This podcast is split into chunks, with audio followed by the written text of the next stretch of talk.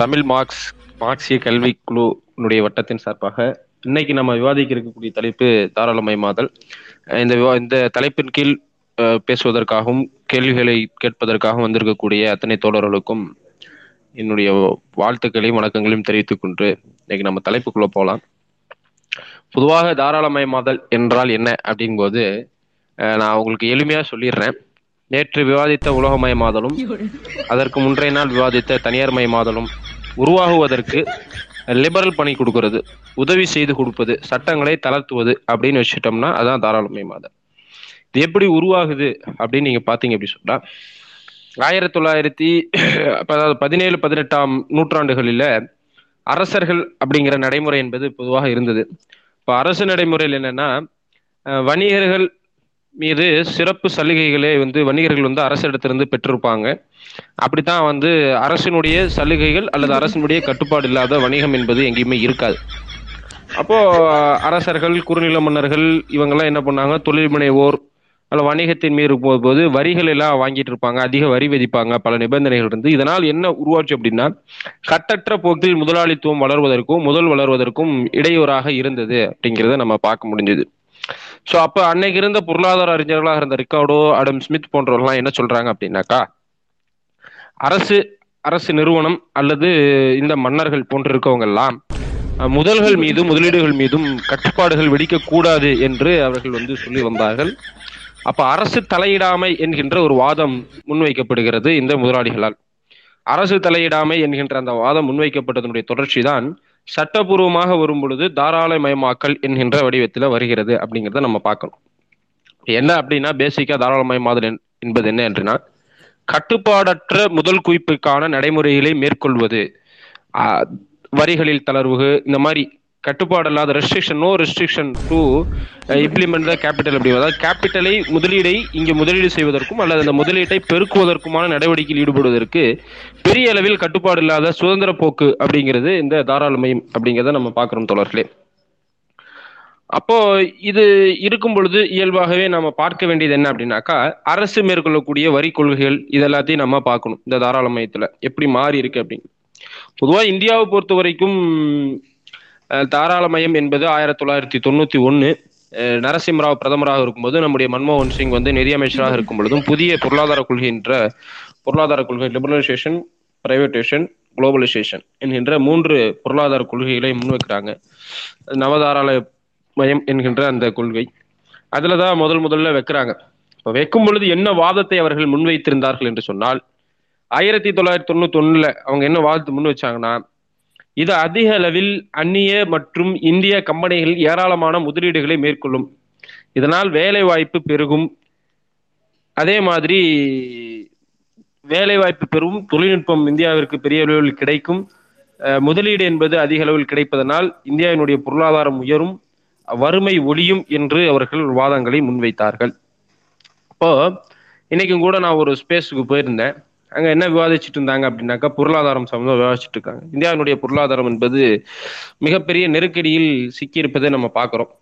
இந்திய பொருளாதாரம் மிகப்பெரிய நெருக்கடியில் சிக்கியிருக்கும் போது அவங்க என்ன விவாதிக்கிறாங்க அப்படின்னாக்கா இதற்கு காரணம் வந்து இந்த புதிய பொருளாதார கொள்கைகள் கிடையாது. இதுக்கு காரணம் என்ன அப்படின்னா நரேந்திர மோடியும் நிர்மலா சீதாராமன் தான் இதுக்கு காரணம். அவங்க தான் இந்த எக்கனாமிக்ஸை இப்படி கிரைசிஸ்ல கொண்டு வந்து சிக்க வச்சிருக்காங்க. ஏன் நரேந்திர மோடியும் நிர்மலா சீதாராமன் காரணம் அப்படின்னா பஞ்சாப்லயும் சரி ஹைதராபாத்லயும் சரி உள்ளாட்சி தேர்தல் நடந்தாலும் கூட பிரச்சாரத்துக்கு போறாங்க நிதியமைச்சர். அப்ப டேபிள் ஒர்க்கே அவங்க பண்றது இல்ல டேபிள் ஒர்க் பண்ணாதனால தான் இந்தியாவுடைய எக்கனாமி வந்து இந்த அளவுக்கு வீழ்ந்து இருக்கு இல்லைன்னா இந்தியாவுடைய எக்கனாமி வந்து ரொம்ப பெரிய அளவில் இருக்கும். இவங்க யார்ட்டையும் மேனேஜ்மெண்ட் ஸ்கில் இல்லை. நிறைய இது மன்மோகன் சிங் கிட்ட இருந்த மேனேஜ்மெண்ட் ஸ்கில் வந்து நிர்மலா சீதாராமன் இல்லாததுனால தான் இந்தியாவினுடைய பொருளாதாரம் வந்து வீழ்ச்சி அடைஞ்சிருச்சு அப்படின்னு சொல்லி ஒரு பெரிய ஒரு ஒரு ஒரு ஆச்சரியத்தக்க வியக்கத்தக்க ஒரு ஒரு ஆய்வை மேற்கொண்டு ஒரு அறிவிப்பை அவர்கள் செய்திருந்தார்கள் அப்படிங்கிறத பார்த்தேன். பார்த்துட்டு எனக்கு ரொம்ப வருத்தமா இருந்தது. ஏன்னா இந்தியாவினுடைய பொருளாதாரம் வந்து பாலிசினால பாதிக்கப்படல. அது நிர்வாகத்திறனால தான் பாதிக்கப்பட்டிருக்கு என்று சொன்னா அது எந்த அளவுக்கு மா எப்படி வந்து இன்னைக்கு ஏதோ நேற்றோ இன்னைக்கோ வந்து பொருளாதாரம் என்பது சிக்கினதாக அவர்கள் கட்டமைக்கிறாங்க. ஒட்டுமொத்தமாக இந்த முதலாளித்துவம் என்ன செய்யுது அப்படின்னாக்கா இந்த பொருளாதாரத்துவத்தினுடைய நெருக்கடி பொருளாதாரத்தினுடைய நெருக்கடிக்கு காரணம் அரசுகள் தான். பாலிசி இல்லை என்கின்ற ஒரு பின்பத்தை உருவாக்கிட்டு இருக்கிறத நம்ம பார்க்க முடிகிறது. ஆனந்த் சீனிவாசுங்கிற ஒரு மிகப்பெரிய பொருளாதார அறிஞர் என்று தன்னை சொல்லிக் கொள்ளக்கூடிய அவரும் கூட why should Karl Marx failed அப்படின்னு சொல்லிட்டு ஒரு ஒரு ஒரு வீடியோ போடுறாப்புல. வீடியோவில் அவர் என்ன சொல்றாரு அப்படின்னா காரல் மார்க்ஸ் வாழ்ந்த காலகட்டத்தில் காரல் மார்க்ஸினுடைய பங்களிப்பு தேவை. தொழிலாளர்கள் பன்னெண்டு மணி நேரம் பதினாறு மணி நேரம் என்று அடிமைகளைப் போல வேலை வாய்ப்பு வேலை வாங்கப்பட்டார்கள். அவர் எட்டு மணி நேரம் வேலை வாய்ப்பை முன்வைத்தார். அதோடு நிறுத்திக்கணும். அதற்கு அடுத்தபடியாக இந்த சோசியலிசம் இதெல்லாம் பேசக்கூடாது. முதலாளித்துவமே சரியான தீர்வை நோக்கி நகர்த்துவோம். இப்போ இந்தியாவில் இந்த அளவுக்கு பொருளாதார நெருக்கடி ஏற்படுறதுக்கு காரணம் வந்து மறைமுகமான வரிகளை அதிகமாக விதிப்பது தான் அப்ப இதுக்கு காரணம் வந்து இந்த கவர்னன்ஸ் தானே தவிர பாலிசிஸ் கிடையாது என்று ஒரு பித்தலாட்டமான ஒரு நடைமுறையை முன்வைத்து வழக்கம் போல் தான் ஒரு காங்கிரஸ் கட்சிக்காரர் என்பதை போலவும் நீங்க காங்கிரஸுக்கு ஓட்டு போடாம பிஜேபிக்கு ஓட்டு போட்டதா இந்த பொருளாதார சிக்கலுக்கு காரணம் என்றும் அவர் வந்து அந்த வீடியோ முடிக்கிறாரு. கடைசி வரைக்கும் கார்ல் மார்க்ஸ் ஏன் ஃபெயில் ஆனார்னு சொல்லவே இல்லை. அப்போ இந்த பாலிசிகள் எப்படி தோற்கிறது என்று நாம பார்க்கணும். அப்ப இவங்க வச்ச வாதமும் இன்று வந்து இருபத்தி ஒரு இருபத்தி ரெண்டு வருடங்கள் ஆயிருக்கு இந்த புதிய பொருளாதார கொள்கை கடைபிடிக்கப்பட்டு. அப்ப இந்த புதிய பொருளாதார கொள்கைகள் அது எந்த அளவுக்கு மாறுதல் செய்திருக்கிறது என்பதையும் நாம பார்க்கணும். அப்பதான் இந்த பாலிசி தப்பா இல்ல நரேந்திர மோடி நிர்மலா சீதாராமன் தப்பா மன்மோகன் சிங் நரசிம்மராவ் தப்பாங்கிறத நம்ம பார்க்க முடியும். இப்ப இந்த பாலிசியில மெயினா வச்சிருக்கிறது வறுமை ஒழிப்பு. வறுமை வந்து நீங்க வந்து குளோபலைசேஷன்லாம் வந்து பிரைவேடேஷன்லாம் வரக்கு முன்னாடி வறுமை பர்சன்டேஜ் எவ்வளவு இருந்துச்சு? இப்போ எவ்வளவு இருக்கு என்கின்ற ஒரு வாதம் என்பது பொதுவாக முன்வைக்கப்படுகிறது. இப்போ அதுல இருந்து நான் என்ன நான் ஒரு ஆய்வுல இருந்து நான் ஆய்வு டிசிஎஸ்ல இருந்து எடுத்தது என்ன விஷயம்னா வறுமை கோடு என்று அரசு விதித்திருக்கக்கூடிய இந்த நடைமுறையில் அது வச்சிருக்கக்கூடிய கிரைட்டீரியா அல்லது கிரிம் லேயர்ல அது வச்சிருக்கக்கூடிய சரத்துல அது வறுமை கோடை தீர்மானிக்கக்கூடிய கோடு அல்ல. அதை நம்ம எல்லாரும் தெளிவா புரிஞ்சுக்கணும். அது சாகா கோடுன்னு வச்சுக்கலாம். சாகா கோடு மீன்ஸ் என்னன்னா சாகாம இருப்பதற்கு என்ன தேவை? மனிதன் வாழ்வதற்கல்ல. சாகாம இருக்கிறதுக்கு என்ன பேசிக்கா தேவையோ அதை பூர்த்தி செஞ்சாலே அவன் வறுமை கோட்டிற்கு மேல் வந்து விட்டான் என்கின்ற ஒரு கற்பிதமான நடைமுறையை வைத்துக்கொண்டு வறுமையை ஒழித்து விட்டதாக இவர்கள் என்ன செஞ்சிட்டு இருக்கிறாங்க? வறுமையினுடைய லெவலெல்லாம் வந்து இன்க்ரீஸ் பண்ணியிருக்கோம். வறுமை ஒழிச்சு நாங்கள் வந்து மேன்மை அடைஞ்சிருக்கோம் என்று ஒரு ஒரு பொய் பிரச்சாரத்தை இந்த முதலாளித்துவ பொருளாதார நடைமுறைக்கு இவர்கள் சூட்டி கொண்டிருக்கிறார்கள் ஆக அது வறுமை ஒழிப்பினுடைய அளவுகோல் அல்ல. இப்ப ஏன் ஏன் வலிமை ஒழிப்பினுடைய அளவுகோல் அல்ல என்று சொன்னால் இன்னைக்கு அவங்க வச்சிருக்கிறது கலோரி பேசிஸ்ல வச்சிருக்காங்க ஒரு நாள் தினக்கூலி அடிப்படையில் வச்சிருக்காங்க. இது ரெண்டுமே ஒரு மனிதனுடைய அன்றாட தேவைகளை பூர்த்தி செய்திருமா என்றால் ஒரு பன் பிஸ்கெட் வாங்குறதுக்கு பூர்த்தி செய்யுமே தவிர அவருடைய சுகாதார கட்டமைப்புக்கோ அவருடைய மருத்துவ கட்டமைப்புக்கோ அவருடைய குழந்தைகளுடைய வாழ்வியல் சேமிப்புக்கோ கல்விக்கோ அதை வந்து அவர் என்ன பண்ணிட முடியாதுன்னா சேமிட்டெல்லாம் எடுத்து போக முடியாது. அப்ப இது எப்படி வந்து வறுமை ஒழிச்சிருக்கு? ஒருத்தன் வந்து தினமும் சாப்பாடு மட்டும் ரெகுலரா சாப்பிட்டா வறுமை விளைஞ்சிருமா ஆனா நாலு நாளுக்கு மேல வந்து ஒரே துணி போட்டா அழுக்காயிரும். கசக்கி போட்டு அடுத்த துணி போடுறதுக்கு துணி வாங்க காசு வேணாமா?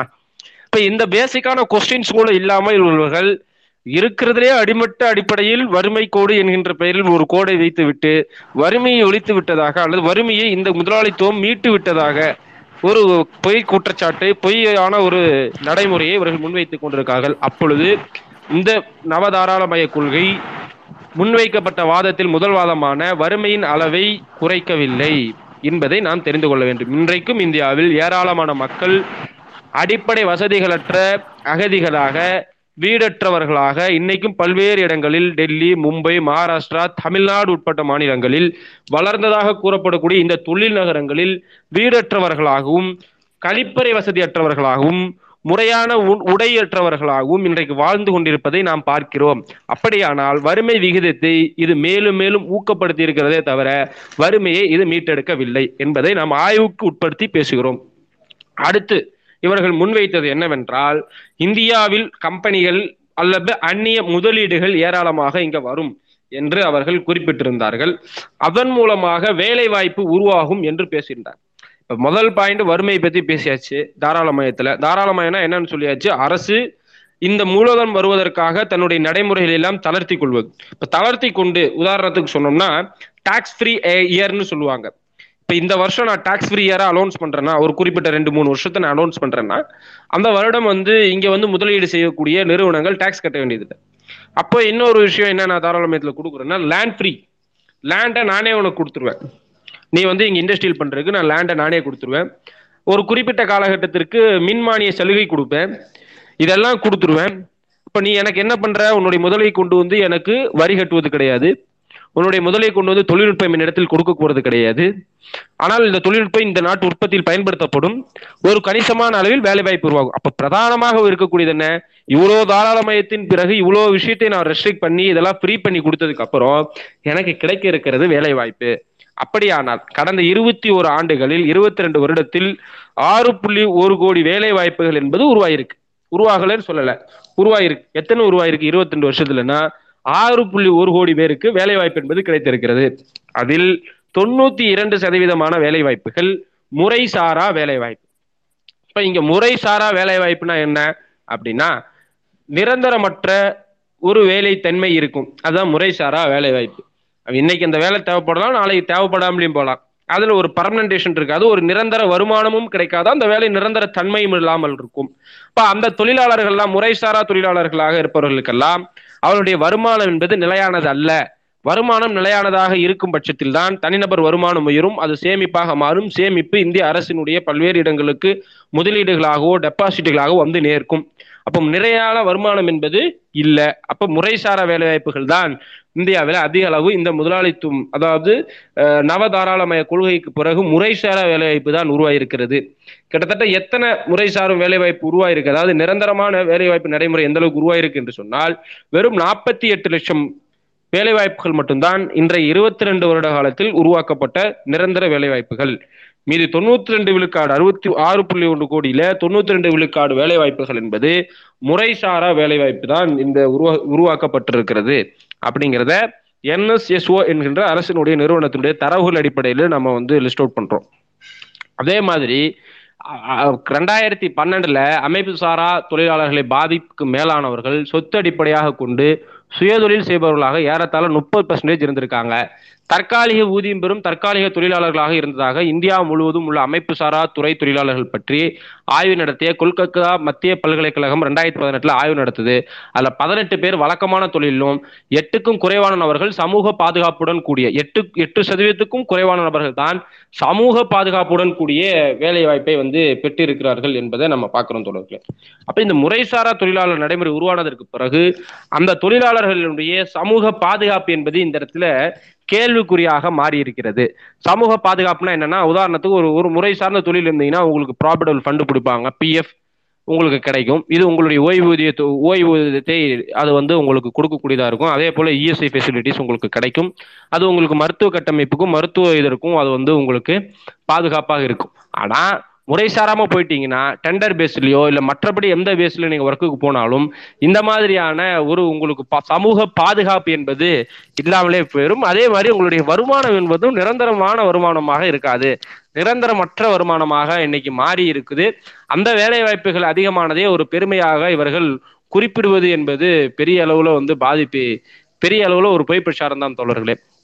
ரெண்டாயிரத்தி நாலு ரெண்டாயிரத்தி அஞ்சுல பாத்தீங்கன்னா பெரிய அளவுல இந்த நவதாராளமயம் கொள்கை வந்ததுக்கு பிறகு அக்ரி செட்டார் என்பது இந்தியாவில் பெரிய அளவுல அடி வாங்கியிருக்கு. அக்ரி செட்டாரினுடைய அடி என்பது இண்டஸ்ட்ரியை நோக்கி நகர்ந்திருக்குது அப்படின்னா இண்டஸ்ட்ரியை நோக்கி முறைசாரா அமைப்பு முறையில நகர்ந்திருந்ததுனால பெரிய அளவுல அது வந்து நமக்கு கையும் கொடுக்காம இருக்குது தோழர்களே. நான் உங்களுக்கு வந்து ரெண்டாயிரத்தி நாலு ரெண்டாயிரத்தி அஞ்சுல பாத்தீங்கன்னா ஃபார்மலா ஒர்க் பண்ணவங்க அக்ரியில டூ பாயிண்ட் டூ பர்சன்டேஜ் இன்ஃபார்மலா ஒர்க் பண்ணுவாங்க. நாலு புள்ளி ஒரு சதவீதம். அதே மேனுஃபேக்சர்ல பாத்தீங்கன்னா அஞ்சு சதவீதம். இன்ஃபார்மலா ஒர்க் பண்ணவங்க பாத்தீங்கன்னாக்கா வெறும் வந்து ஆறு சதவீதம் தான் இருந்திருக்கு. இப்போ இப்படியான முறைசாரா நடைமுறையின் மூலம் சமூக பாதுகாப்பு இழக்கப்பட்டவர்களாகவும் இந்த தாராளமய கொள்கைவாதத்தால் மாற்றப்பட்டிருக்கிறார்கள். அப்படியானால் இந்த அரசு முன்வைத்திருந்த அத்தனை நடைமுறைகளும் அத்தனை விஷயங்களுமே என்ன இருக்கு அப்படின்னாக்கா இந்த தாராளமயமான பொருளாதார கொள்கையை கடைபிடிப்பதனால் இன்னைக்கு வந்து தோல்வியில் வந்து நின்றிருக்கிறது. அது அத்தனையுமே வந்து பொய் பிரச்சாரங்களாக மாறி இருக்கிறத நம்ம வந்து பார்க்கிறோம் தோழர்களே. அப்படியான இந்த பொருளாதார கட்டமைப்பின் மீது இந்த பாலிசிகளை எடுத்ததன் மேல்தான் இருக்கக்கூடிய சம்சீர் நீங்க பேசுறது கூடிய பிரச்சனையே தவிர இது ஏதோ இன்னைக்கோ நேற்றைக்கோ நரேந்திர மோடி வந்து நரேந்திர மோடியும் நிர்மலா நிர்மலா சீதாராமனும் வந்து ஏற்படுத்திய விளைவுகள் அல்ல. ஏனென்று சொன்னா நம்ம தெளிவா புரிஞ்சுக்கணும். காங்கிரஸ் அரசோ அல்லது கேட்கலையா? இப்ப கரெக்டா கேக்குதா விட்டு விட்டு கேக்குது. ஹலோ தோழரா? இப்ப கேட்கல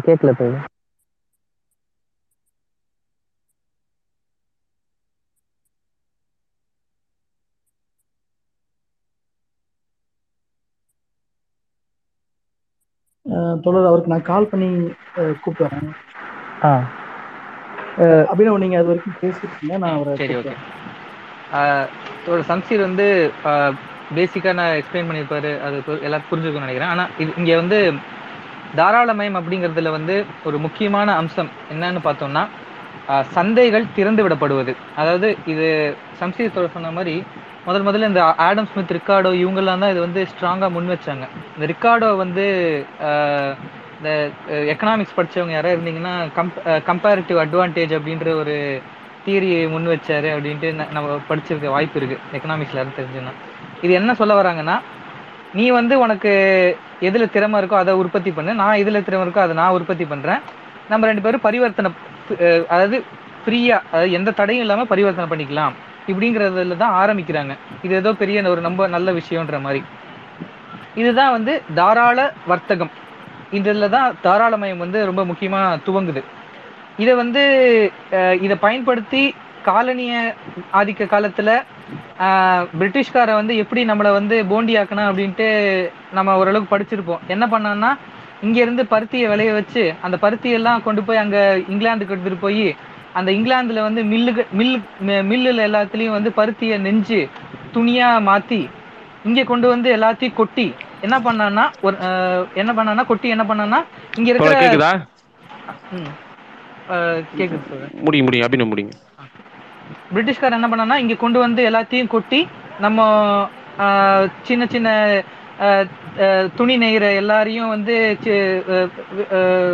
எல்லாரையும் அழிச்சு இங்கே வந்து ஒரு வறுமை பெரிய பெரும் வறுமை நிலையை உருவாக்கணும். ஏன்னா நம்ம ஊரில் வந்து பெரும்பாலான ஆட்கள் வந்து அப்போ அந்த அந்த காலில் வந்து துணி நெஞ்சு சம்பாதிச்சுக்கிட்டு இருந்தாங்க. அவங்க எல்லாரையும் மொத்தமாக அழிச்சு இங்கே வறுமையை உ- உருவாக்கணும். இதுதான் வந்து தாராளமயத்தின் சாராம்சமாக காலனி ஆதிக்க காலத்தில் இருந்துச்சு. அதே தான் ஆயிரத்தி தொள்ளாயிரத்தி தொண்ணூத்தொன்னுக்கு அப்புறம் தாராளமயமும் இங்கே செஞ்சுச்சு. தாராளமயம் வந்து சந்தையை திறந்து விடும் பொழுது என்ன ஆகுதுன்னா நம்ம ஊரில் இருக்கிற சிறு குறு உற்பத்தியாளர்கள் வந்து மொத்தமாக அழிஞ்சு போயிடுறாங்க. ஆனால் என்ன வாதம் வைப்பாங்கன்னா தாராளமயவாதிகள் என்ன வாதம் வைப்பாங்கன்னா சரி சரி சி- இருக்கிற சிறு குறு தொழிலாளர் அதாவது இப்போ உற்பத்தியாளர்கள்லாம் அழிஞ்சு போகிறாங்க ஆனால் வந்து நம்ம மற்றவங்க இருக்கிற மற்றவங்களுக்கு வந்து கம்மி விலையில பொருள்லாம் க- சாமான்லாம் கிடைக்குதுல்ல அப்படின்ட்டு. ஸோ இதுல இருக்கிற பிரச்சனை என்னன்னா ஒரு என்ன சொல்றது ஒரு இங்க பாதி பேர் வந்து சிறு குறு உற்பத்தியாளர்கள் தான் இந்தியாவில். அவங்களை அவங்கள எல்லாரையும் அழிச்சிட்டு யாருக்கு நீ விற்க போற? ஸோ நீ இருக்கிற எலைட்டுக்கு தான் நீ விற்க போற. இது இ- இதுதான் வந்து நடந்துகிட்டு வருது தாராளமய காலத்தில். இன்னொரு ஒரு முக்கியமான போக்கு என்னன்னா சரி அங்க அங்கிருந்து கொண்டு வந்து இங்க இப்போ சாமானை விற்கிறான் இங்க இருக்க சாமானை விற்கும் பொழுது இங்க சிறு குறு உற்பத்தியாளர்கள் அழிஞ்சு போறாங்க. இங்க இருக்கிற ஒரு எக்ஸாம்பிளுக்கு சொல்லணும்னா பண்டங்கள் உணவு பண்டங்களை வந்து இங்கே மலிவு விலையில கொண்டு வந்து விற்கிறான் அப்படின்னு வச்சுப்போம். இங்கே விற்கும் பொழுது அந்த இங்கே சிறு குறு உற்பத்தியாளர்கள்லாம் அழிஞ்சு போகிறாங்க கிராமப்புறத்தில் சிறு குறு உற்பத்தியாளர்கள் எல்லாருமே அழிஞ்சு போகிறாங்க இதனால விவசாயிகள் வந்து பிரச்சனையை சம்பாதிக்கிறாங்க. விவசாயிகள் விவசாய கூலிகள் வந்து அழிஞ்சு போகிறாங்க இதெல்லாம் என்ன நடக்குதுன்னா இவங்கெல்லாம் வந்து வேலை இல்லாமல் வாழ்வாதாரம் இல்லாமல் போகிறாங்க இவங்க வேலை இல்லாம வாழ்வாதாரம் இல்லாம போகும்போது இவங்கெல்லாம் வந்து புலம்பெயர்ந்து நகரங்களை நோக்கி வராங்க. ஏதாவது ஃபேக்டரியில வேலை கிடைக்குமான்னு பார்க்கறதுக்காக வராங்க. இண்டஸ்ட்ரியில வேலை கிடைக்குமான்னு பார்க்கறதுக்காக வராங்க. ஆனா fac- இப்போ என்னதான் ஃபேக்டரி புதுசா இன்வெஸ்ட்மெண்ட் வருது அப்படின்னு சொல்லி ஃபேக்டரியை உருவாக்குனாலும் இவங்க எல்லாராலையும் எல்லாருக்கும் ஃபேக்டரியில வேலை கிடைக்காது. அது அதுதான் நிதர்சனம். ஸோ என்னன்னா வேலையில்லா பட்டாளம் வேலை இல்லாமல் இருக்கும் பட்டாளம் அதிகரிக்கிறது. இந்த வேலையில்லா பட்டாளம் அதிகரிக்கிறதுனால என்ன ஆகுதுன்னா ஓகே தோழர் நான் முடிச்சிட்டேன் சார் அபினவ் நான் முடிச்சிட்டேன் ஆல்மோஸ்ட் கன்க்ளூட் இந்த இந்த ஒரு பண்ணிட்டேன் இடம் மட்டும் இந்த ஒரு இடம் மட்டும் நான் முடிச்சிடுறேன். அதுக்கப்புறம் நீங்க இந்த ஒரே ஒரு இடம் மட்டும். இந்த வேலையில்லா பட்டாளம் வந்து அதிகரிக்கும் பொழுது என்ன ஆகுதுன்னா ஒரு வேலை ஒரு ஒரு ஒரு தொழிலாளி வந்து கஷ்டப்படுறான் ஒரு ஃபேக்டரியில கஷ்டப்படுறான் இந்த சம்பளம் கம்மியா இருக்கு அப்படின்னா எல்லாரும் கூட்டு பேரமா போய் பேசணும். அந்த கூட்டு பேரமா போய் பேசும் பொழுது ஆஹ், சம்பளம் சம்பளம் உயர்த்தி கொடு அப்படின்னு பேசும் பொழுது அதெல்லாம் சம்பளம்லாம் உயர்த்தி கொடுக்க முடியாது. நீ வேலை பார்க்கலன்னா என்ன? அந்த வேலை இல்லாமல் எக்கச்சக்க பேர் தவிச்சிக்கிட்டு இருக்கான்ல நான் அவனை வேலைக்கு வைக்கிறேன் அப்படின்ட்டு அவனை கூப்பிட்டு வந்து வேலைக்கு வைப்பான். இது என்ன ஆகுதுன்னா இதனால உழைக்கும் மக்களின் இயக்கங்கள் வலுவிழந்து போகுது. அதாவது உழைக்கும் மக்களின் இயக்கங்கள் வந்து இதனால வலுவிழந்து போகுது. இந்த தாராளமயத்தினால கிராமப்புறத்துல இருக்கிற மக்கள் வந்து அவதிப்படுறாங்க. அந்- அவங்கெல்லாம் வந்து நகரத்தை நோக்கி வராங்க. நகரத்தை நோக்கி வந்து இங்க வேலை கிடைக்காம கஷ்டப்படுறாங்க. இந்த வேலை கிடைக்காதவனை காட்டி ஏற்கனவே இருக்கிற உழைக்கும் வர்க்க இயக்கங்களையும் வந்து வலுவிழக்க செய்யறாங்க முதலாளிகள். ஸோ இப்படிதான் வந்து தாராளமயம் வந்து உழைக்கும் வர்க்கத்தின் இயக்கங்களை வலுவிழக்க செய்யுது. இ- இன்னும் கொஞ்சம் இருக்கு. நான் வந்து சம்சயத்தோட முடிக்கட்டும் அப்புறம் சொல்றேன். டேட்டா மிஸ் சொல்லிட்டு இருந்தேன். அந்த டேட்டாஸ் உங்களுக்கு வந்து நான் வச்சிருக்கேன். நான் உங்களுக்கு இது பண்றேன். ட்வீட் போட்டு பின் பண்றேன். நான் பேசி முடிச்சோன்னே. இப்போ அந்த டேட்டாஸ் பேஸ்ல என்ன சொல்ல வரேன் அப்படின்னா அதை நான் வந்து national institute of labour economic research ரெண்டாயிரத்தி பதினாலில் எடுத்த டேட்டாஸ் அதெல்லாம். இந்த டேட்டாஸ் எல்லாம் என்ன சொல்ல வருது அப்படின்னாக்கா இந்த நவதாராளமய கொள்கைக்கு பிறகு முறைசாரா தொழிலாளர்களுடைய எண்ணிக்கை அதிகமாக இருப்பதனால் தொழிலாளர்களுடைய சமூக வாழ்வில் பாதுகாப்பு என்பது கேள்விக்குறியாக மாறி இருக்கிறது அதுவும் குறிப்பாக நீங்கள் நீங்க பாத்தீங்கன்னா விவசாயத்தினுடைய பங்களிப்பு இந்தியாவிற்கு ஒரு மிக முக்கிய பங்களிப்பாக இருந்த காலகட்டத்தில் அது எப்படி மாறி ரெண்டாயிரத்தி நாலாம் வருஷத்துல பாத்தீங்கன்னாக்கா ஐம்பத்தெட்டு விழுக்காடு இருந்த விவசாயத்தினுடைய பங்களிப்பு இன்னைக்கு நாற்பத்தி ஒன்பதாக ரெண்டாயிரத்தி பதினொன்னு பன்னெண்டுல இன்னைக்குல ரெண்டாயிரத்தி பதினொன்னு பன்னெண்டுல அது குறைஞ்சிருக்குது அப்படிங்கிறதே அந்த ரிசர்ச் வந்து உங்களுக்கு சொல்லுது.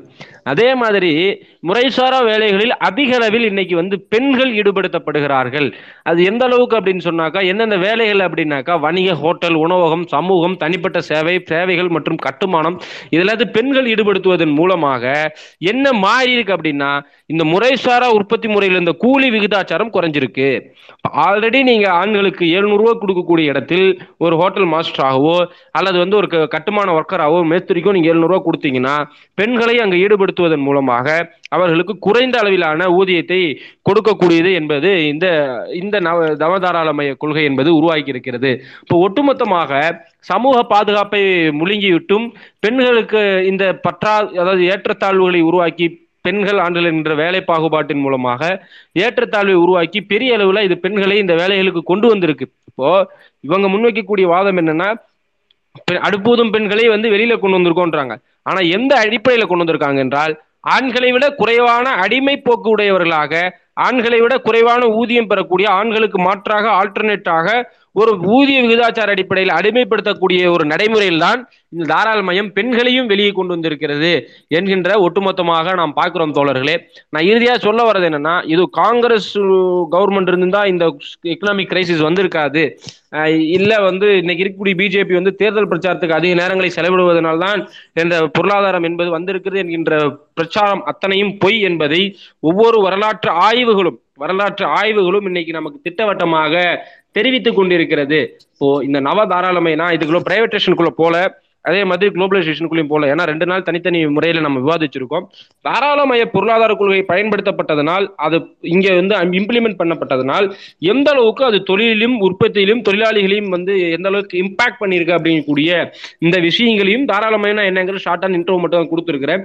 இறுதியாக நான் சொல்ல வருவது என்ன அப்படின்னாக்கா இந்த டேட்டாஸ் எல்லாமே பாத்தீங்கன்னாக்கா ரெண்டாயிரத்தி நாலு ரெண்டாயிரத்தி எட்டு பீரியட்ல ஒரு கண்ட்ரோலுக்குள்ள இருந்திருக்கு. இந்த எக்கனாமிக்ஸ் கிரைசிஸ்குள்ள போகாம அந்த அஹ், விவசாய உற்பத்தி முறைக்கும் பாதுகாப்பு அளிக்கப்பட்டிருக்கு தொழில் உற்பத்தி முறைக்கும் பாதுகாப்பு அளிக்கப்பட்டிருக்கு. குறிப்பாக இந்த தாராளமயத்திற்கு சொல்லப்பட்டது என்ன அப்படின்னா சிறு குறு உற்பத்தியாளர்கள் பாதுகாக்கப்படுவார்கள். இவர்களின் மீதான கட்டுப்பாடுகள் அல்லாமல் இவர்களுடைய உற்பத்தியும் மூலதனத்தையும் பெருக்கிக் கொள்வதற்கு இந்த தாராளமயம் பாதுகாக்கப்படும் அப்படிங்கிற வாதம் என்பது முன்வைக்கப்பட்டது. இந்தியாவினுடைய சிறு குறு தொழில்கள் மேம்படுத்தப்பட்டு தற்சார்பு பொருளாதார நடைமுறை வந்துவிடும் என்றெல்லாம் இதற்கு பொய் பிரச்சாரங்களை கட்டவிழ்த்துக் கொண்டிருந்தார்கள். இந்த புதிய தாராள கொள்கைகள் கடைபிடிக்கப்பட்டதற்கு அப்புறம் இந்தியாவில் பெரிய அளவில் சிறு குறு தொழில்கள் என்பது பெருமளவு பின்னடைவைத்தான் சந்தித்திருக்கிறது. அதனுடைய கடன்கள் முதலீடுகளாக பெறப்பட்ட கடன்கள் பெரிய அளவுல வாராக்கடனில் கொண்டு போய் சிக்கப்பட்டிருக்கிறதையும் நாம இந்த நேரத்தில் பார்க்கணும் தோழர்களே. அப்படியானால் இந்த பொருளாதார கொள்கையை அமல்படுத்தியவர்களிலிருந்து இன்று வரை இருக்கக்கூடிய ஆட்சியாளர்கள் இதை முழுவதுமாக ஃபாலோ பண்ணிட்டு வராங்க. லைன் பை லைனா ஃபாலோ பண்ணிட்டு வராங்க. இந்த எக்கனாமிக் போய் சிக்கிறதுக்கு காரணம் இந்த பொருளாதார கொள்கைகள் தானே தவிர ஆட்சியாளர்கள் கவர்னன்ஸ் அல்ல அப்படிங்கிறது ஒட்டுமொத்தமாக இந்த பொருளாதார கொள்கைகள் உழைக்கும் மக்களுக்கும் குறிப்பாக தொழிலாளர்களாக சாதாரண தொழிலாளர்கள் இருப்பவர்களுக்கு பாதிப்பை ஏற்படுத்தி இருக்கிறது இவர்கள் கட்டமைக்கப்படக்கூடிய பொருளாதாரத்தில் இவர்கள் பேசப்படக்கூடிய பிரச்சாரங்கள் அனைத்தும் பொய்தான் என்பது ஆய்வுகள் தீர்மானிச்சிருக்கிறது. ஒன்று வறுமையை ஒழிச்சோன்னு சொன்னது பொய். வேலைவாய்ப்பு உருவாக்கி இருக்கோம்னு சொல்றது வெறும் இருபத்தி ரெண்டு வருஷத்துல ஆறு புள்ளி ஒரு கோடி வேலைவாய்ப்பு. அதுல நாற்பத்தெட்டு நாற்பத்தெட்டு லட்சம் வேலைவாய்ப்பு இருபத்தி ரெண்டு வருஷத்துல நாற்பத்தெட்டு லட்சம் வேலைவாய்ப்பு மட்டும்தான் முறை சார்ந்த வேலைவாய்ப்பு தான் நிரந்தர வேலைவாய்ப்பு. மீதி அத்தனையும் முறைசாரா வேலைவாய்ப்பு. அதிலும் குறிப்பாக பெண்கள் எப்படி சுரண்டப்படுகிறார்கள்? இந்த ஒட்டுமொத்த விஷயத்தையும் நான் ஆய்வு கட்டுரையின் மூலமாக உங்களிடம் கூறியிருக்கிறேன் தோழர்களே. இதோடு என்னுடைய தாராளமயமாதல் என்கின்ற இந்த உரையை நான் நிறைவு செய்கிறேன் தோழர். நன்றி.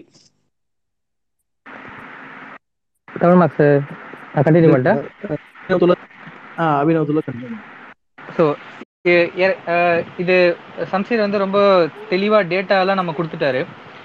இதுல நான் ஏற்கனவே சொல்லிட்டு இருந்த மாதிரி என்னன்னா தாராளமயம் அப்படின்னு கொ- சொல்லும் பொழுது நம்ம நாட்டுக்காரங்களும் வெளிநாட்டு சந்தையில விற்கலாம் வெளிநாட்டுக்காரங்களும் நம்ம நாட்டு சந்தையில வந்து விற்கலாம் அப்படின்ற மாதிரி ஒரு போக்கை கொண்டு வந்ததுனால ஏற்கனவே சொன்ன மாதிரி நம்ம நாட்டு வந்து சிறு குறு உற்பத்தியாளர்கள் வந்து அழிஞ்சு போயிட்டாங்க. இன்னொரு விஷயம் என்னன்னா நம்ம நாட்டின் உணவு பாதுகாப்பு வந்து ரொம்ப பெருமளவில் பாதிக்கப்பட்டிருக்குது. எப்படின்னு பார்த்தோம்னா தாராளமயம் அப்படின்னு கொண்டு வந்து நம்ம விவசாயிகள்லாம் வந்து வெளிநாட்டு சந்தையிலையும் வந்து ஃப்ரீயா வித்துக்கலாம். எல்லாத்தையும் இப்போ ஏ- ஐ மீன் தேவையான அளவு வித்துக்கலாம். நல்ல விலை கிடைக்கும் இப்படின்னு சொல்லி தான் தாராளமயத்தை வந்து கொண்டு வந்தாங்க. ஆனா என்ன ஆச்சுன்னா இதை இதை நம்பி நம் விவசாயிகள் பலர் வந்து அரிசி ப கோதுமையை விளைவிக்கிறதுக்கு பதிலாக பண பயிர்கள் பணப்பயிர்கள் அதாவது இந்த காட்டன் பருத்தி மக்காச்சோளம் ரப்பரு இந்த மாதிரி பணப்பயிர்களை விக்- விளைய ஆஹ் துவங்கிட்டாங்க. இதனால என்ன ஆகுதுன்னா அரிசி கோதுமையோட உற்பத்தி வந்து குறையுது. இதுக்கு ஆதாரம் என்னன்னா ஆயிரத்தி தொள்ளாயிரத்தி எண்பத்தி ஒண்ணுல தனிநபருக்கு ஒரு ஒரு சராசரியா ஒரு நபருக்கு எவ்வளவு அரிசி கோதுமை நம்ம நாட்டுல இருந்துச்சோ அதை விட கிட்டத்தட்ட இருபத்தஞ்சு சதவீதம் வந்து அது வந்து ரெண்டாயிரத்தி ரெண்டுல குறைஞ்சிது. ரெண்டாயிரத்தி நாலுல குறைஞ்சது. ரெண்டாயிரத்தி நாலு வரைக்கும் பார்த்தோன்னா குறைஞ்சது. ரெண்டாயிரத்தி நாலுக்கு அப்புறம் கொஞ்சம் அதிகமாச்சு. ஆனா இன்னைக்கு வரைக்கும் கூட ஆயிரத்தி தொள்ளாயிரத்தி எண்பத்தி ஒண்ணுல இருந்த தனிநபருக்கான சராசரி அரிசி கோதுமை எவ்வளோ? இப்போ ஒரு நூறு கி நூ நூற்றி எண்பது கிலோன்னு நினைக்கிறேன். ஒரு த தனிநபருக்கு ஒரு ஆண்டுக்கு. இந்த நூற்றி எண்பது கிலோன்றத நம்ம எட்டவே இல்லை. நூற்றி தொண்ணூறு கிலோவோ ஏதோ அந்த நூற்றி தொண்ணூறு கிலோவை நம்ம எட்டவே இல்லை. இன்றைக்கும் வந்து கம்மியாக இருக்குது அதாவது அன்னைக்கு நம்ம எவ்வளோ ஊட்டச்சத்தா சாப்பிட்டுக்கிட்டு இருந்தோமோ நான் ஆயிரத்தி தொள்ளாயிரத்தி எண்பத்தொன்னில் ஊட்டச்சத்தா சாப்பிட்டுக்கிட்டு இருந்தோமோ இன்னைக்கு அதை விட கம்மி ஊட்டச்சத்து தான் நம்ம சாப்பிட்டுக்கிட்டு இருக்கோம் இந்தியாவில். ஸோ இது இது இது எது இது எதனால விளைவுனா நம்ம விவசாயிகள் வந்து ப- பணப்பயிர்களை நோக்கி போக ஆரம்பிச்சாங்க. ஆனா பணப்பயிர்கள் நோக்கி போனாங்கல்ல அவங்களுக்காச்சும் பெனிஃபிட் கிடைச்சதா? இல்ல. ஏன்னா இந்த தாராளமயத்தின் இந்த தாராளமய சினாரியோல என்ன நடக்கும்னா பயிர்களின் விலைகள் குறிப்பா பயிர்களின் விலைகள் வந்து சர்வதேச சந்தையில் ஏற்றத்தாழ்வுகள் இருந்துகிட்டே இருக்கும். ஒரு நாளைக்கு பிரேசில்ல வந்து ரொம்ப நல்ல விளைச்சல் இருக்கும். அதனால பயிரோட நிறைய விளைவிப்பாங்க அதனால பயிரோட விலையெல்லாம் சர்வதேச சந்தையில குறையும். இன்னொரு நாளைக்கு மற்ற நாட்டில் வந்து விளைச்சல் கம்மியாக இருக்கும். நம்ம நாட்டில் விளைச்சல் அதிகமாக இருக்கும். அதனால சர்வதேச சந்தையில் பயிரோட விலை ஏறும். இப்படி ஏற்ற இறக்கம் இருந்துகிட்டே இருக்கிறதுனால ஒரு ஒரு நாள் வந்து நல்ல வருமானம் பெற்ற ஒரு ஆண்டு வந்து நல்ல வருமானம் பெற்றாலும் இன்னொரு ஆண்டு வந்து விவசாய கடனாளியாக ஆயிடுறான். ஸோ இப்படி தான் வந்து தாராளமயம் அப்படிங்கிறது விவசாயிக்கும் பயன் இல்லாமல் போகுது. இதனால தான் மூணு லட்சம் நாலு லட்சம் விவசாயிகள் வந்து இன்னைக்கு தற்கொலை பண்ணிக்கிற நிலைமைக்கு தாராளமயம் அப்படிங்கிறது கொண்டு வந்திருக்கு. இதுதான் இந்த மாதிரி இதுதான் வந்து வேளாண் நெருக்கடி அப்படின்னு இந்தியாவில் சொல்றோம்ல இதுதான் வேளாண் நெருக்கடியை வந்து கொண்டு வந்திருக்கு. இந்த வேளாண் நெருக்கடியால தான் நகர்ப்புறங்கள்லையும் வந்து ஒரு நெருக்கடி வந்திருக்கு. இப்போ சீனாவோட இப்போ கம்பேர் பண்ணி பார்த்தோம்னா வேளாண்மையிலேருந்து இண்டஸ்ட்ரிக்கு அவங்க மக்கள் போன போது நல்ல ஆப்பர்ச்சுனிட்டியை தேடி போனாங்க. ஆனால் இந்தியாவில் கிராமப்புறங்கள்ல வாழறதுக்கு வழி இல்லாம ஏதோ ஒன்று செய்யலாமே அப்படின்ட்டு தான் நகர்ப்புறத்தை நோக்கி வர நிலைமை தான் புலம்பெயர்தல் அப்படிங்கிறது எப்படி நடந்துச்சுன்னா எ- ச- நகரத்துக்கு வந்து அப்படிங்கிற நிலைமையில தான் புலம்பெயர்தல் நடந்துச்சு. இ- இதுதான் வந்து சூழல். இ- இ- இன்னொரு விஷயம் என்னன்னா தாராளமயமாதல் அப்படிங்கிறது வந்து இண்டஸ்ட்ரியலைசேஷன் அப்படிங்கிறத வந்து பாதிக்கும். எப்படின்ட்டு சொல்ல வரேன்னா இண்டஸ்ட்ரியலைசேஷன் அதாவது இண்டஸ்ட்ரீஸ் uh, uh, uh, வந்து பெருமளவில் உருவாகிறதுன்றது ரொம்ப முக்கியமான விஷயம். ஏன்னா அதுதான் வந்து நம்மளுடைய உற்பத்தி திறனை வந்து மேம்படுத்தும். இதனால தான் வந்து முக்கியமாக வந்து நம்ம சுதந்திரம் வாங்கினப்போ வந்து எஃகு சாலை எஃகு தொழிற்சாலை அமைச்சாங்க. ஃபர்டிலைசர்ஸு அந்த உரம் இது எல்லாமே அமைச்சாங்க. இது இண்டஸ்ட்ரியலைசேஷன்றது ரொம்ப முக்கியம். ஆனா இன்னைக்கு என்ன நடந்திருக்குன்னா தாராளமயத்திற்கு காலத்தின் ஆயிரத்தி தொள்ளாயிரத்தி தொண்ணூத்தொன்னுக்கு அப்புறம் நம்ம மொத்த உள்நாட்டு உற்பத்தியில இண்டஸ்ட்ரி மேனுஃபேக்சரிங்கோட சதவிகிதம் வந்து குறைஞ்சிருக்கு. அதாவது நூறு சதவீதம் agriculture in manufacturing services sector இதுதான் மூணு செக்டர் இதுல வந்து மேனுஃபேக்சரிங் செக்டருடைய பங்கு வந்து குறைஞ்சிருக்கு. இது வந்து டி இண்டஸ்ட்ரியலைசேஷன் அப்படின்வாங்க இதே தான் வந்து பிரிட்டிஷ்காரன் காலத்தில் நடந்துச்சு. பிரிட்டிஷ்காரன் வந்து இங்கே இருக்கிற இங்கே வந்து அவனோட பருத்தியெல்லாம் அங்கே கொண்டு போய் நெஞ்சு துணியெல்லாம் இங்கே மலிவு விலை கொண்டு வந்து விற்றான் இதனால வந்து நம்ம ஊர் உற்பத்தியாளர்கள்லாம் வந்து அழிஞ்சு போனாங்க. இதனால நம்ம ஊர் இண்டஸ்ட்ரி வந்து அழிஞ்சு போச்சு. இதே தான் ஆயிரத்தி தொள்ளாயிரத்தி தொண்ணூற்றி ஒன்றுக்கு அப்புறமும் நம்ம ஊரில் இண்டஸ்ட்ரியோடைய பங்கு வந்து குறைந்து போயிருக்கு. ஸோ இது வந்து பிரிட்டிஷ்கார காலத்தில் நடந்த மாதிரியே இருக்கேடா அப்படின்ட்டு நம்ம சொல்லிட்டு இருக்கோம். காலனிய காலத்தில் நடந்த மாதிரியே இப்பயும் இருக்கேடா அப்படின்ட்டு. அதாவது நம்ம நம்ம வந்து மேலும் மேலும் சர்வதேச மூலதனத்திற்கு அடிமையாகி கொண்டே போகிறோம். நம்ம நாட்டு சிறு குறு தொழிலாளர்கள் சிறு குறு விவசாயிகள் அந்த விவசாயி கிட்ட ஒர்க் பண்ற வே- வேலை செய்யற அஹ், தொழிலாளர்கள் இவங்கெல்லாம் அழிஞ்சுக்கிட்டே வராங்க. இதுல இதுல ஒரு சாதிய க இதுவும் பார்வையும் இருக்கு. என்னன்னா ஆஹ், இப்போ ஒரு பெரிய கம்பெனி வருது. வந்து இங்கே சி- சின்ன ஆளுங்கள்லாம் அழி- அழிச்சிட்டு போகுது. ஃபர்ஸ்ட் யார் அழி அழிஞ்சு போவாங்க? ஒன்று விவசாயி வந்து அழிஞ்சு போவான் ஓகே. அதையும் அதுக்கு முன்னாடி விவசாயி கிட்ட வேலை பண்ணுற விவசாய தொழிலாளி வந்து வேலை இல்லாமல் அழிஞ்சு போயிடுவான் இவங்கெல்லாம் யார்? அடிமட்டத்தில் கீழ் சாதியில் இருக்கக்கூடிய தலித் மக்கள் இல்லை பிற சாதியில் இருக்கக்கூடிய ரொம்ப தாழ்த்தப்பட்ட மக்கள் தான் இவங்கெல்லாம் தான் முதல்ல அழிஞ்சு போறாங்க. இவங்கெல்லாம் தான் முதல்ல வந்து நகரங்களுக்கு வந்து வேலை வாய்ப்புகளை தேடி எது ரொம்ப கஷ்டத்துல வேலை வாய்ப்புகளை தேடி வராங்க. இவங்க அப்படி வரும்பொழுது நகரங்கள்லயும் வந்து ரொம்ப ரொம்ப கீழ்த்தட்டு வேலைகள்ல தான் வந்து ஈடுபடுத்தப்படுவாங்க.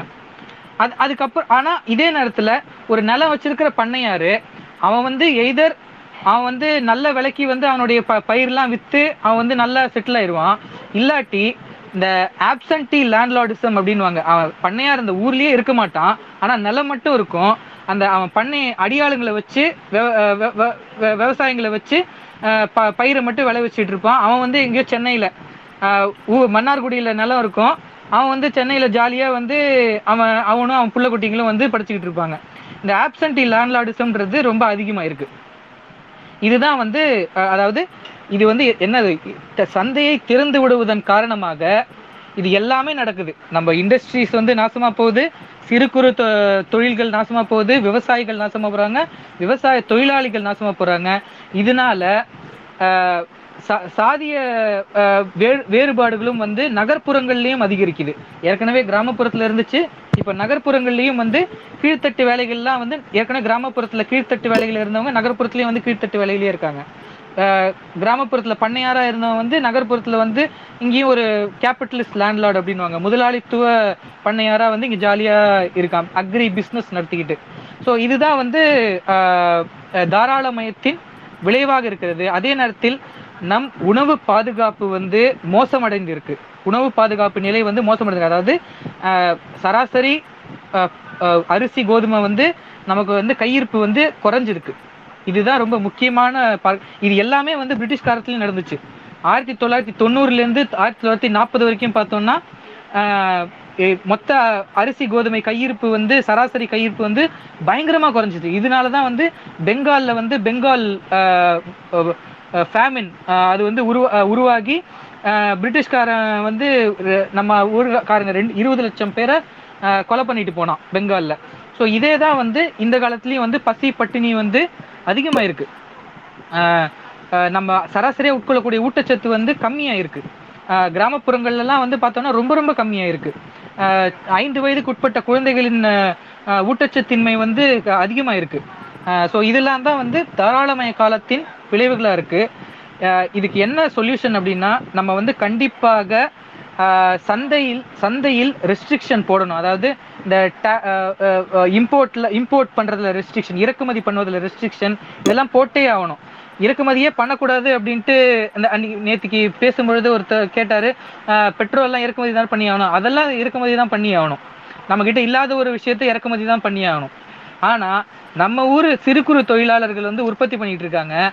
அவங்களையெல்லாம் கூட்டுறவா ஒன்றிணைச்சு அவங்களுடைய உற்பத்தி திறனை மேம்படுத்தணுமே தவிர அவங்கள அழிச்சு வெளிநாட்டுக்காரனை வந்து கொண்டு வந்து இங்க வந்து அதிக பொருள் கொண்டு கொ- கொடுக்குறேன். அதிக சாமான் கொடுக்குறேன். மலிவு விலையில கொடுக்குறேன் அப்படின்னு சொல்றது வந்து நம்ம ஊர் மக்களை வந்து நாமளே அழிக்கிறதுக்கு சமம். இதுதான் வந்து தாராளமய காலத்தின் வி- விளைவு. இதை தடுக்குவதற்கு நம்ம வந்து ரெஸ்ட்ரிக்ஷன் போட்டே ஆகணும். நன்றி தோழர். அஹ் தோழர்கள் ரெண்டு பேருக்கும் நன்றி. தோழர் அடுத்து கேள்வி பதில்களுக்குள்ள போயிடலாம் அதுக்கு. முன்னாடி சும்மா என்ன சிலம்பரசன் தோழர் பேசுங்க நீங்க ஃபைனலா கன்க்ளூட் பண்ணுங்க ஃபைனல் ஒரு ஒரே ஒரு விஷயம் தான் நான் வந்துட்டு இப்போ இதுல ஒரு மூணு லிங்க் ஷேர் பண்ணியிருக்கேன். அதாவது இம்பீரியலிசத்தோட விளைவுகள் என்ன அப்படின்னு ஒரு கட்டுரை மந்த்லி ரிவ்யூவில் வந்தது.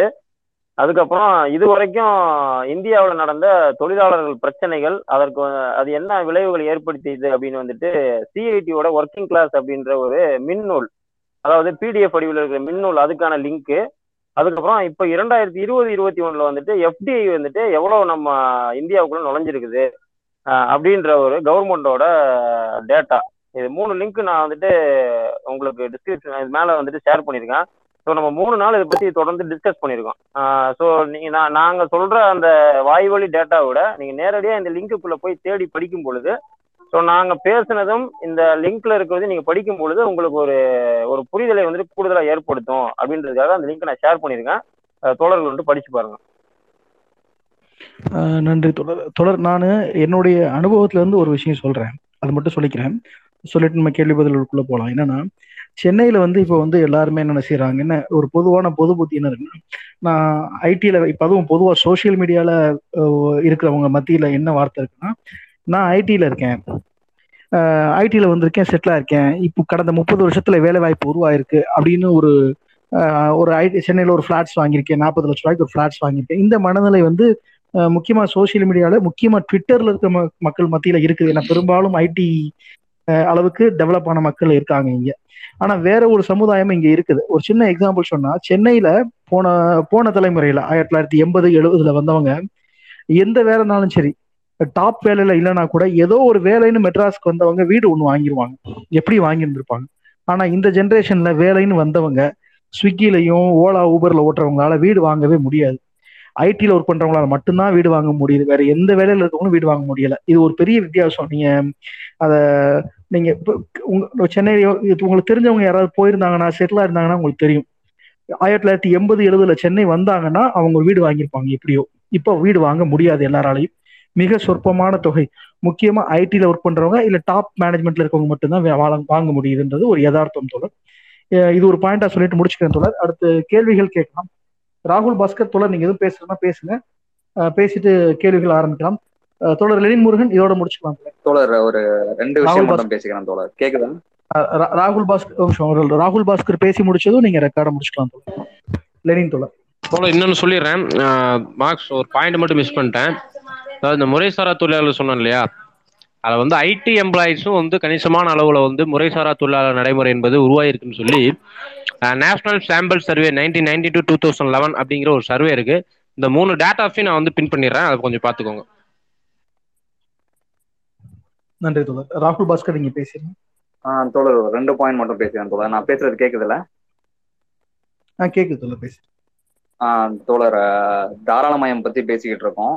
இப்ப நேத்து குளோபலைசேஷன் அதுக்கு முன்னாடி பிரைவேட்டைசேஷன் ரெண்டு விஷயத்த ஆல்ரெடி பேசியாச்சு. இப்ப குளோபலைஸ்டு என்வரான்மெண்ட்ல ஒரு பெரிய நிறுவனம் வந்து இந்தியாவில் முதலீடு செய்யணும்னா அதுக்காக தான் நம்ம வந்து இங்க தாராளமயம் அப்படின்ற விஷயத்த நம்ம கொண்டு வரோம். ஒரு ஒரு சின்ன எக்ஸாம்பிள் மட்டும் சொல்லிக்கிறேன்.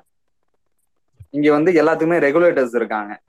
இப்ப பேங்கிங் இண்டஸ்ட்ரியை பொறுத்த வரைக்கும் ஆர்பிஐ ஒரு ரெகுலேட்டர்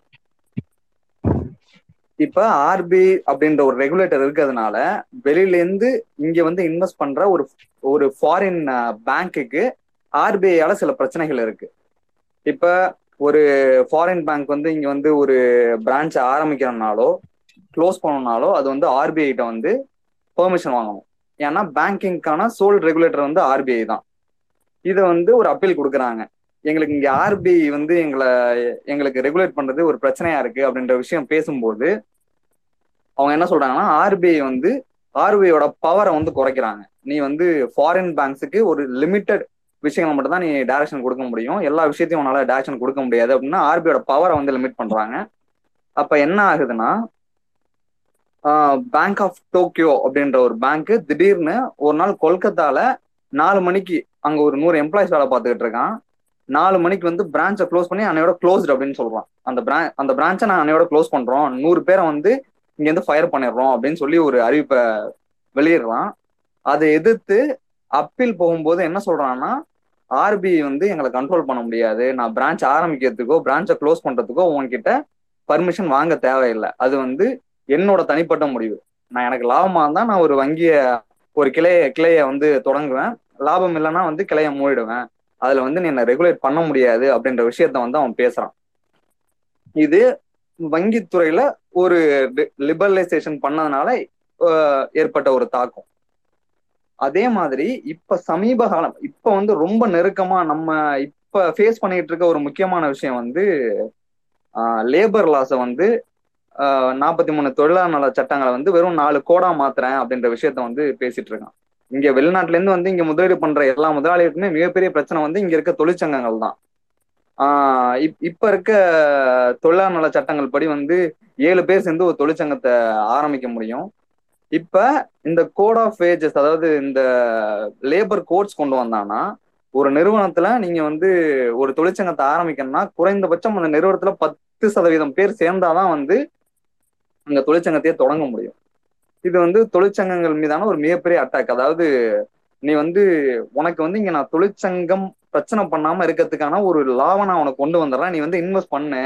இங்க வந்து யாரும் உனக்கு எதிராக கொடி பிடிக்க மாட்டான். அதுக்கு ஏத்த மாதிரி நான் ஒரு லாபம் இங்க கொண்டு வந்துட்டேன்.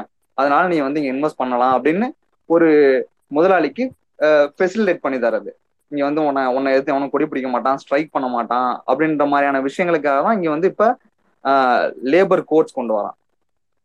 அதே மாதிரி நேத்து பேசும்போது அப்படின்னு சொன்னாரு இந்த இந்த எல்பிஜி அப்படின்றது வந்து ஒட்டுமொத்தமா இந்தியாவோட இறையாண்மையை வந்து காலி பண்ணிருக்கு அப்படின்னு சொன்னாரு. முக்கியமா ஜிஎஸ்டி அந்த டாக்ஸ்ல வந்து ஜிஎஸ்டியை கொண்டு வந்தது இந்த அவனுங்க லிபரலைசேஷனை இம்ப்ளிமெண்ட் பண்ணோட மிகப்பெரிய ஸ்டெப் வந்து அந்த ஜிஎஸ்டியை கொண்டு வந்ததுதான்.